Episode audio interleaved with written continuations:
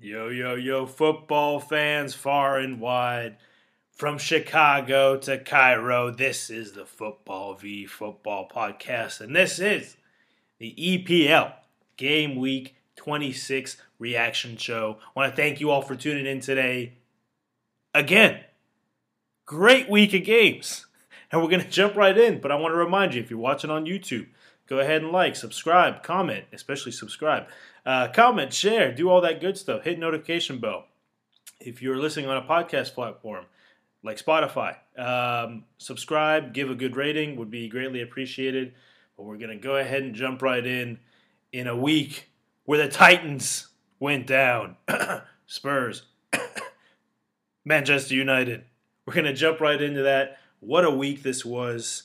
And there were upsets, but one of the games that wasn't an upset, which we will start with here, Manchester City beating Newcastle. Newcastle has been a very formidable team this year, but they couldn't get it done today. Manchester City showed their class in this one.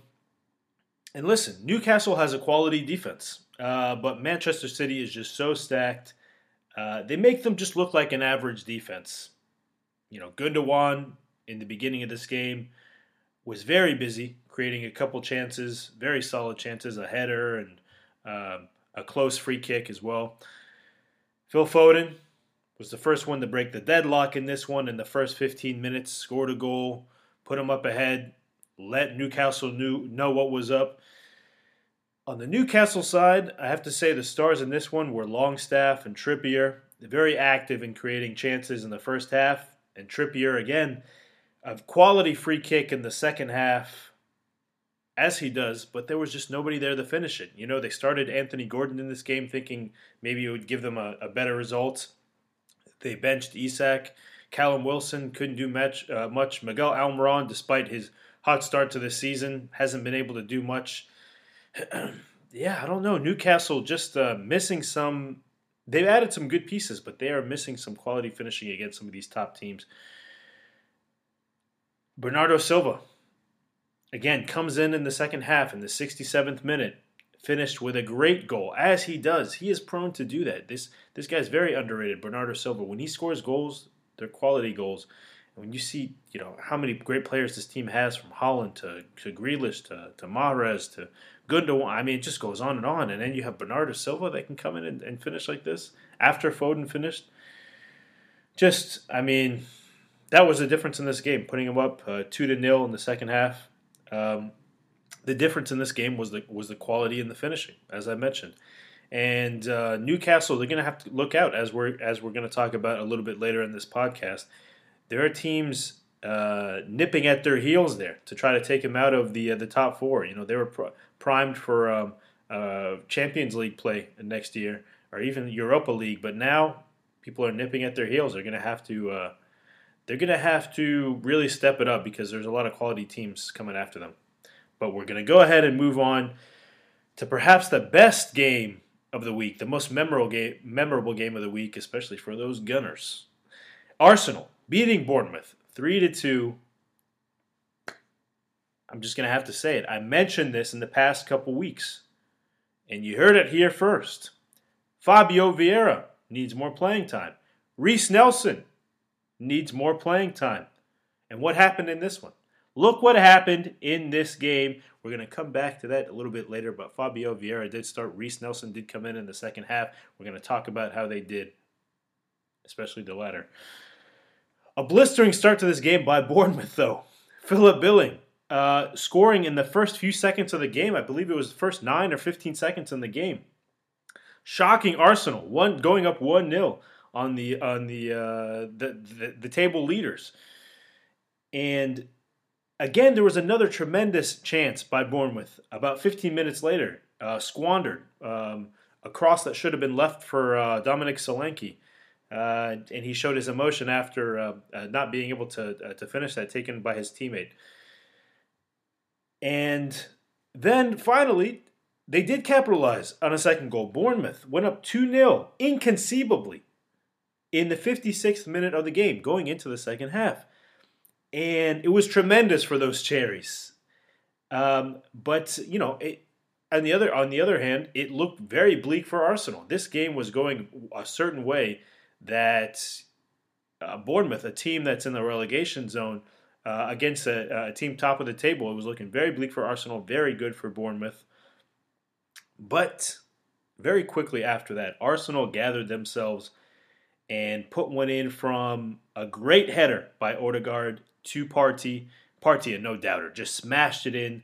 Uh, and this was about six minutes after uh, that second goal from Bournemouth. So uh, you're going to see as this, this game progresses here after the uh, the 56th minute into the 60th and, and onward, uh, Arsenal really started to get it together.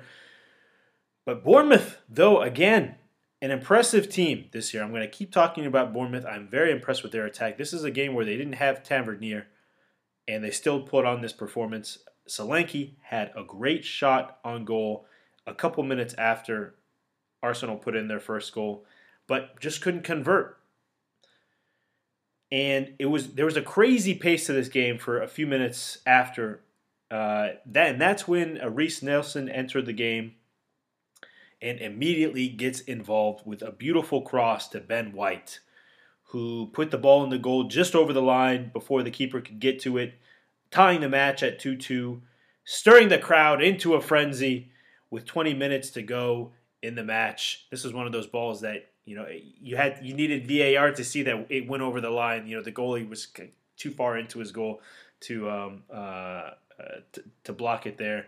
But then all of a sudden it was two two with 20 minutes left to go in the game. Then in the last second of the game, quite literally, and perhaps the greatest, most dramatic moment of the season, six minutes into extra time, Reiss Nelson, baby, Reiss Nelson, the hero smashes a golazo, a spinning left footed strike from just inside the box, making a statement to Arteta and telling him what I've been trying to say for a few weeks, which is he is perhaps the best offensive player on this team and deserving of much more playing time. Yes, perhaps the best offensive player on this team. Yes, I said it. He's been injured, but he is perhaps the best offensive player on this team, and he needs much more playing time as does Vieira, and Vieira did a good job today as well. The crowd went absolutely insane. A great moment of magic in a magical year thus far for the Gunners. And I will say, even though Martinelli, he is he has been a great player this year, and he had many chances many chances in this game. All seemed to go over the bar, and it wasn't his usual finishing class. That's why this game was even close, to be honest with you. But what a result for Arsenal. Heartbreak for Bournemouth, but they really showed me something today and something that I, I've seen from them throughout the season, which is they are a quality team, especially on the attack. Moving on to the next game, Aston Villa beating Crystal Palace 1 to 0. Wilfried Zaha, welcome back. After being injured last week, uh, immediately shows his impact five minutes in with a great run and goal that was. Sorry, it was barely disallowed uh, by offside by VAR.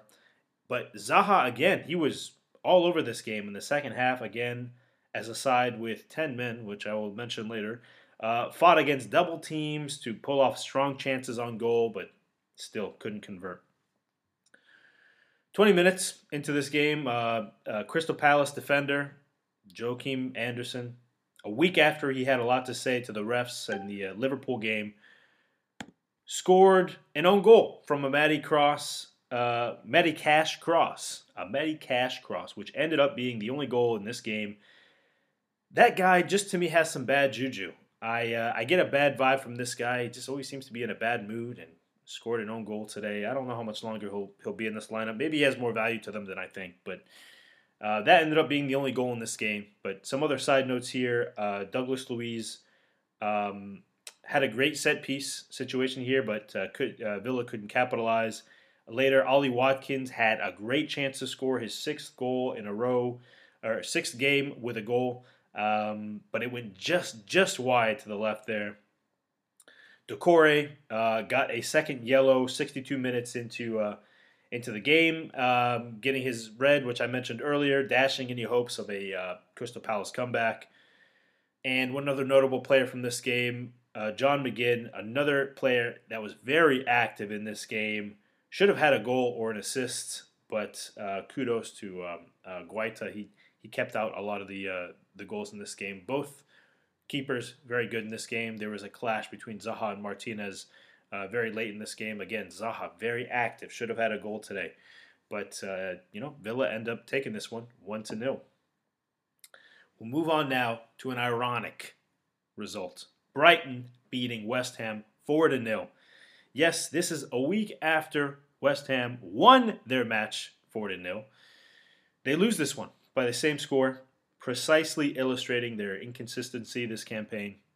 On the other hand, Brighton had been such an unexpectedly strong side this campaign, aggressive the entire first half. They draw a PK 60, uh, 16 minutes in which, uh, of course, Mac Allister buries in the back of the net.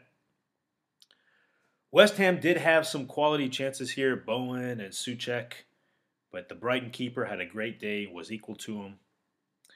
Brighton's second goal, cheeky goal by the defender Joel Veltman with his chest. That's one you got to see live.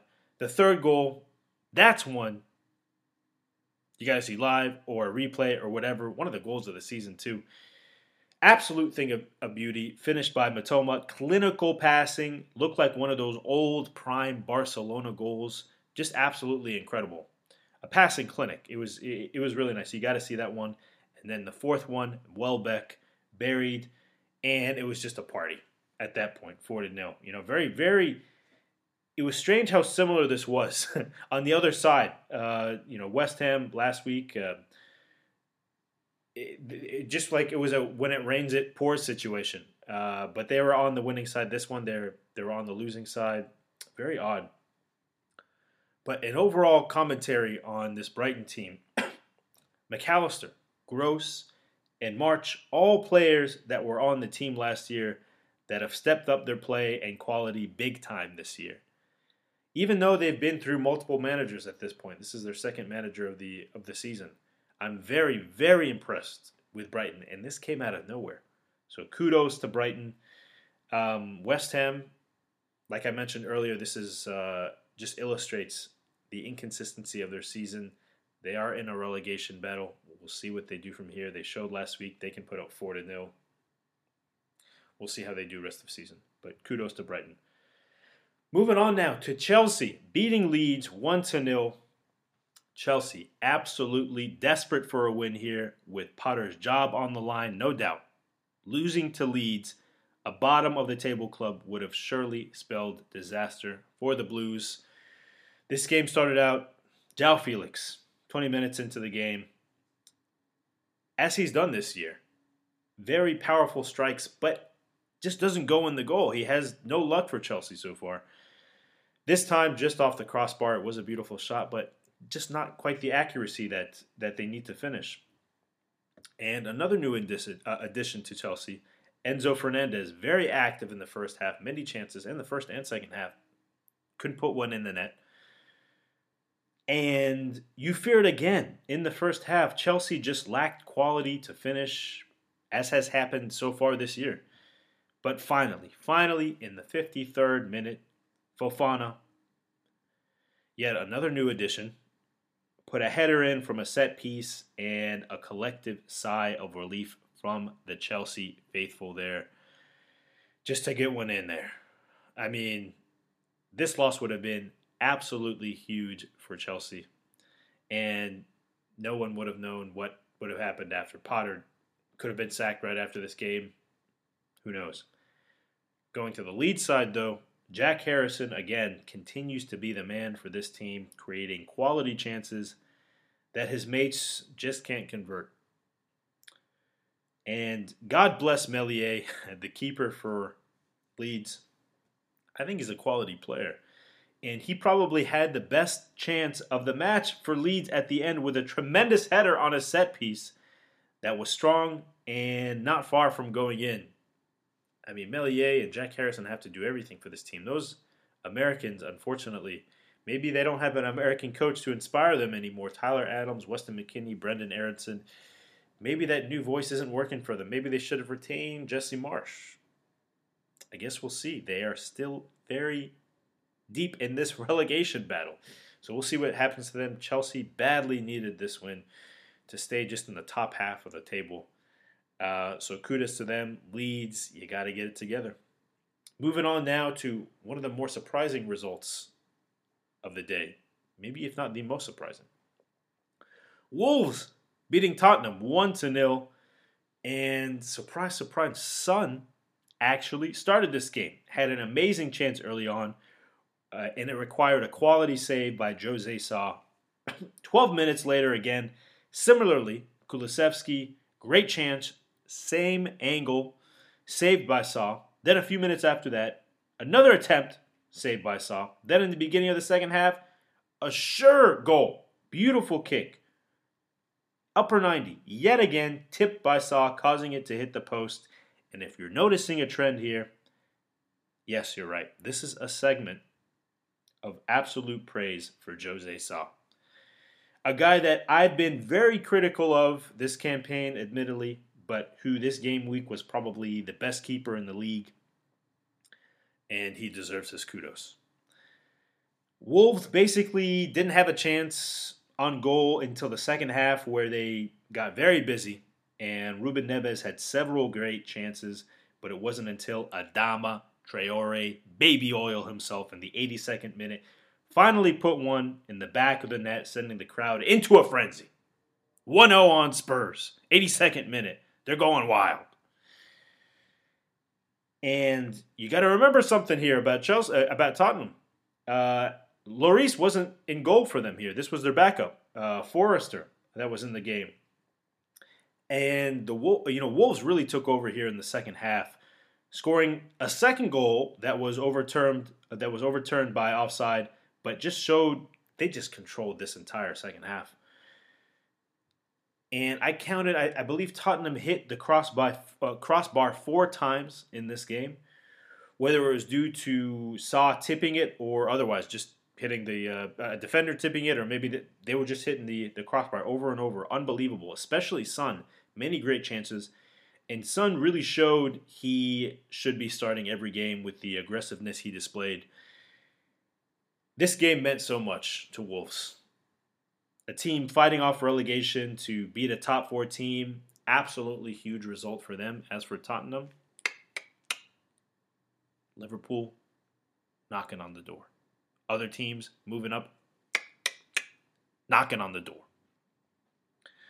Moving on now to a couple of bottom dwellers. Southampton beat Leicester 1 0. A battle of struggling teams. Leicester started on the front foot. A chance by a name we haven't heard in a long time, Ricardo Pereira. You remember that guy? Iheanacho as well, a great header. Chance early as well. He was just wide open and couldn't believe he missed that, that chance but it was a connection from Che Adams to Alcaraz that broke the deadlock with the for- first goal and only goal of the match.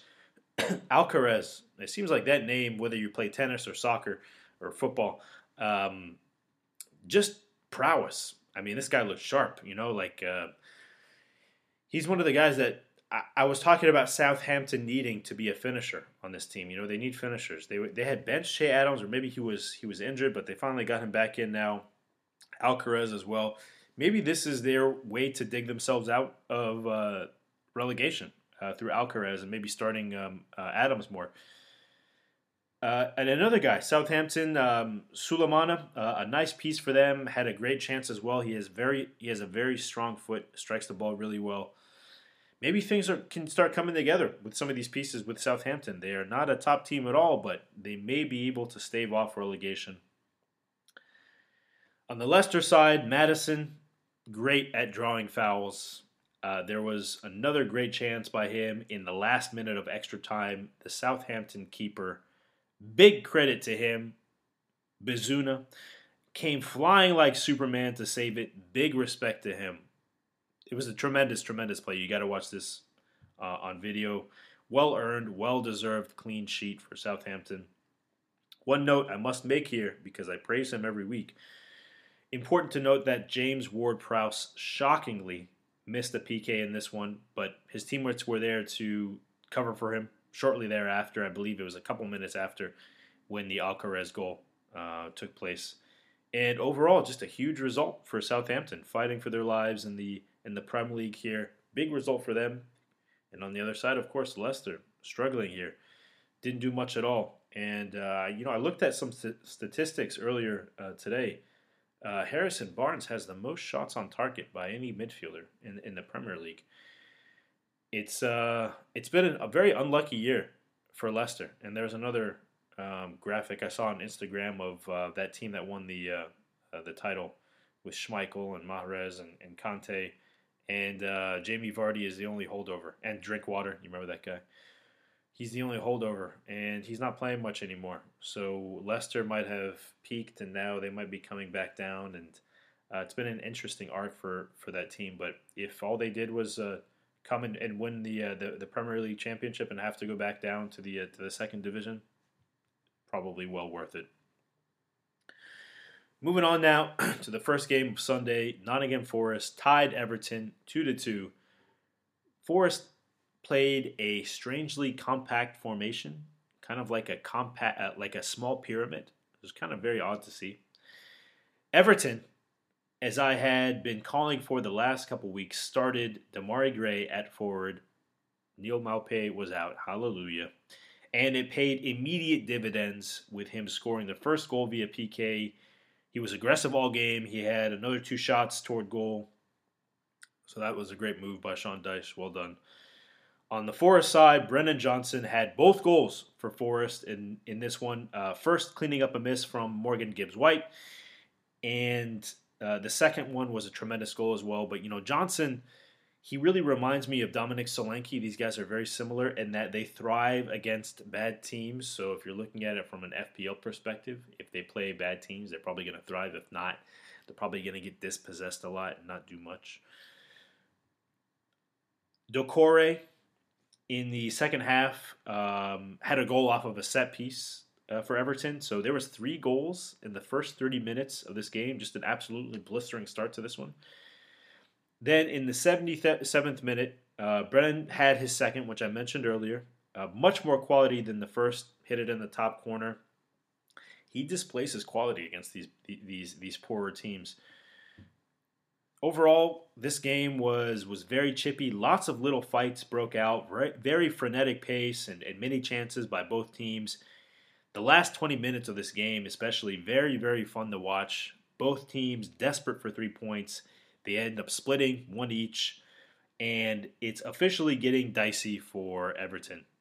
Uh, but I have to admit, like I said, Sean Dyche's decision to start Gray turned out to be a good one, as I've known from before. This guy is a very aggressive player. He should be starting and playing 90 minutes every game. And I suspect that he'll continue to start him and keep Maupay on the bench where he belongs. So, uh, 2 2 result. Okay for Forest since they're they're doing okay. Uh, Everton, they could have had this one. They were up uh, uh, two to one in this one. They they they should have had this one, but Sean Dyche continues starting Demarai Gray. Moving on to the most embarrassing result of the week. The second game on Sunday, what a thrashing this game was. Extremely impressive result for Liverpool in a period where their reign at the top is in imminent question. The irony here is Manchester United actually had many quality chances in the first half, maybe seven or eight of them. And one that actually went in, but offsides, the header from Casemiro was called offsides. They were absolutely on the front foot the entire first half. I'm not talking about just the beginning, up until the 42nd minute. They had eight chances, and Liverpool, I don't believe, had a single one. That's the story of the game that you, when you look 7 0, you don't see. But when you watch this game, that's what you saw. But in the 43rd minute, the end of the half, Cody Gakpo did what United couldn't finish the goal, finish the chance with a goal and that's that's what started the uh, the parade in this one, the 7-0 parade.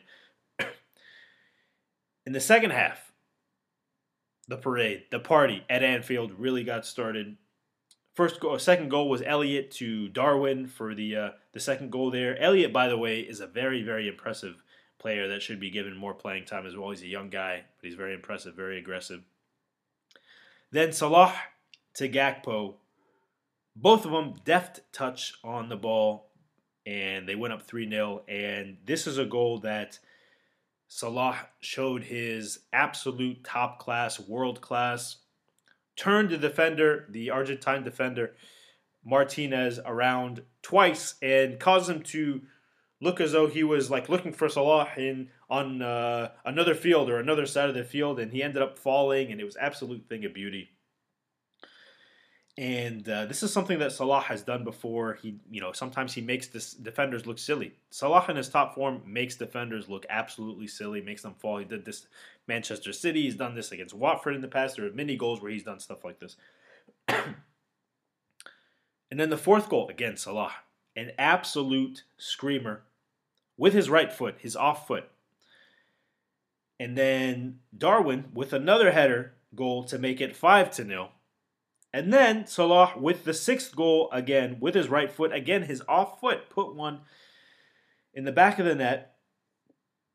And with his second goal, broke the record to become the all time leading goal scorer in Liverpool history. 129 goals in a Liverpool shirt. An absolutely incredible feat for Salah, and one that I'm so proud of as a fellow Egyptian. And he knew it. He savored this moment. He ripped off his shirt in celebration, got the yellow card, didn't even care, was flexing on him.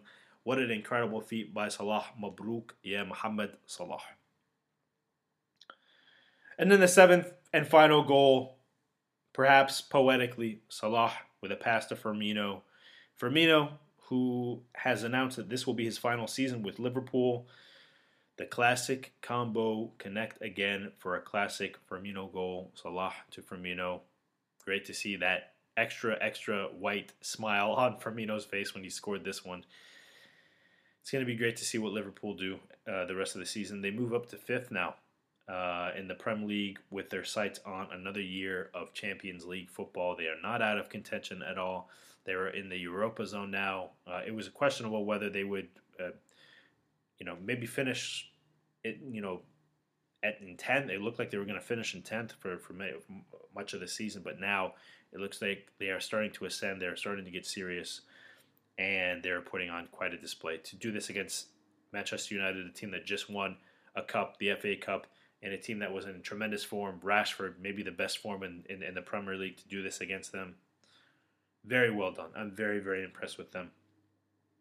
And uh, uh, you know another move they made in this one, in addition to playing Harvey Elliott, who I think should be a mainstay in this team, is uh, Ibra- Ibrahimo Konate as a central defender. I think he should be a mainstay for them. I don't think they should remove him from that spot. Uh, no more Gomez, no more Matip. You know, Matip plays kind of well uh, offensively sometimes, but I think Konate is, is, is, the best option for them there, so they should continue to roll with him. Great result by Liverpool absolutely horrendous result by Manchester United. Ten Hag is gonna, or Seven Hag, as they're making fun of him on on social media. Uh, they have a lot of questions they're gonna have to answer. Moving on to the final game of the day, Brentford beat Fulham three to two on a messy, cold, rainy Monday night in Stoke. No, sorry, in Brentford. Brentford broke the deadlock in this one in the sixth minute. Unfortunately, a deflection by a Fulham defender got the go- scoring started for Brentford. And then Fulham put one in after an amazing free kick by Pereira was cleaned up by their striker, tying it one to one. The second goal for Brentford came off of a penalty kick due to a handball in the box, and Toney, their penalty taker, buried it in the back of the net. And this, uh, every time we talk about Toney, we're going to have to talk about, you know, will he be playing much longer? There's all this news about because he was caught gambling. Will he continue to play? Will he be suspended? Either way, he is maximizing his time while playing. Uh, Brentford have a double game week next week. We'll see what happens to them there. And then Brentford put in a third goal to seal it here in the 85th minute. Great teamwork and passing in this one, finished by Nørgaard on the Fulham side, Mitrovic didn't get his first shot on target until the 90th minute, and it was really just kind of a back heel uh, flick in this one. wasn't even a proper shot on, on, on goal. He's been injured off and on this year. Uh, he doesn't seem to be in good form at the moment, despite a tremendous start to the season. It's very concerning for me as I have him in, uh, on all of my FPL teams. But uh, we shall see if he can shake it off over the next few weeks. He definitely has pedigree We'll see what happens. And uh, the story of this game in the final moments of extra time, uh, in the 99th minute, literally the last minute of, of extra time, Carlos Vinicius put in a second a goal on a putback to make it 3 2. But the result was already decided.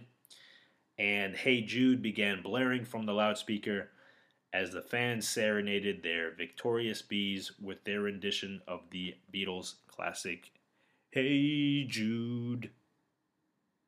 Congrats, Brentford.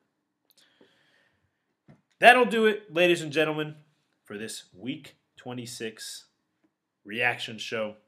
I want to thank you all so much for tuning into this podcast.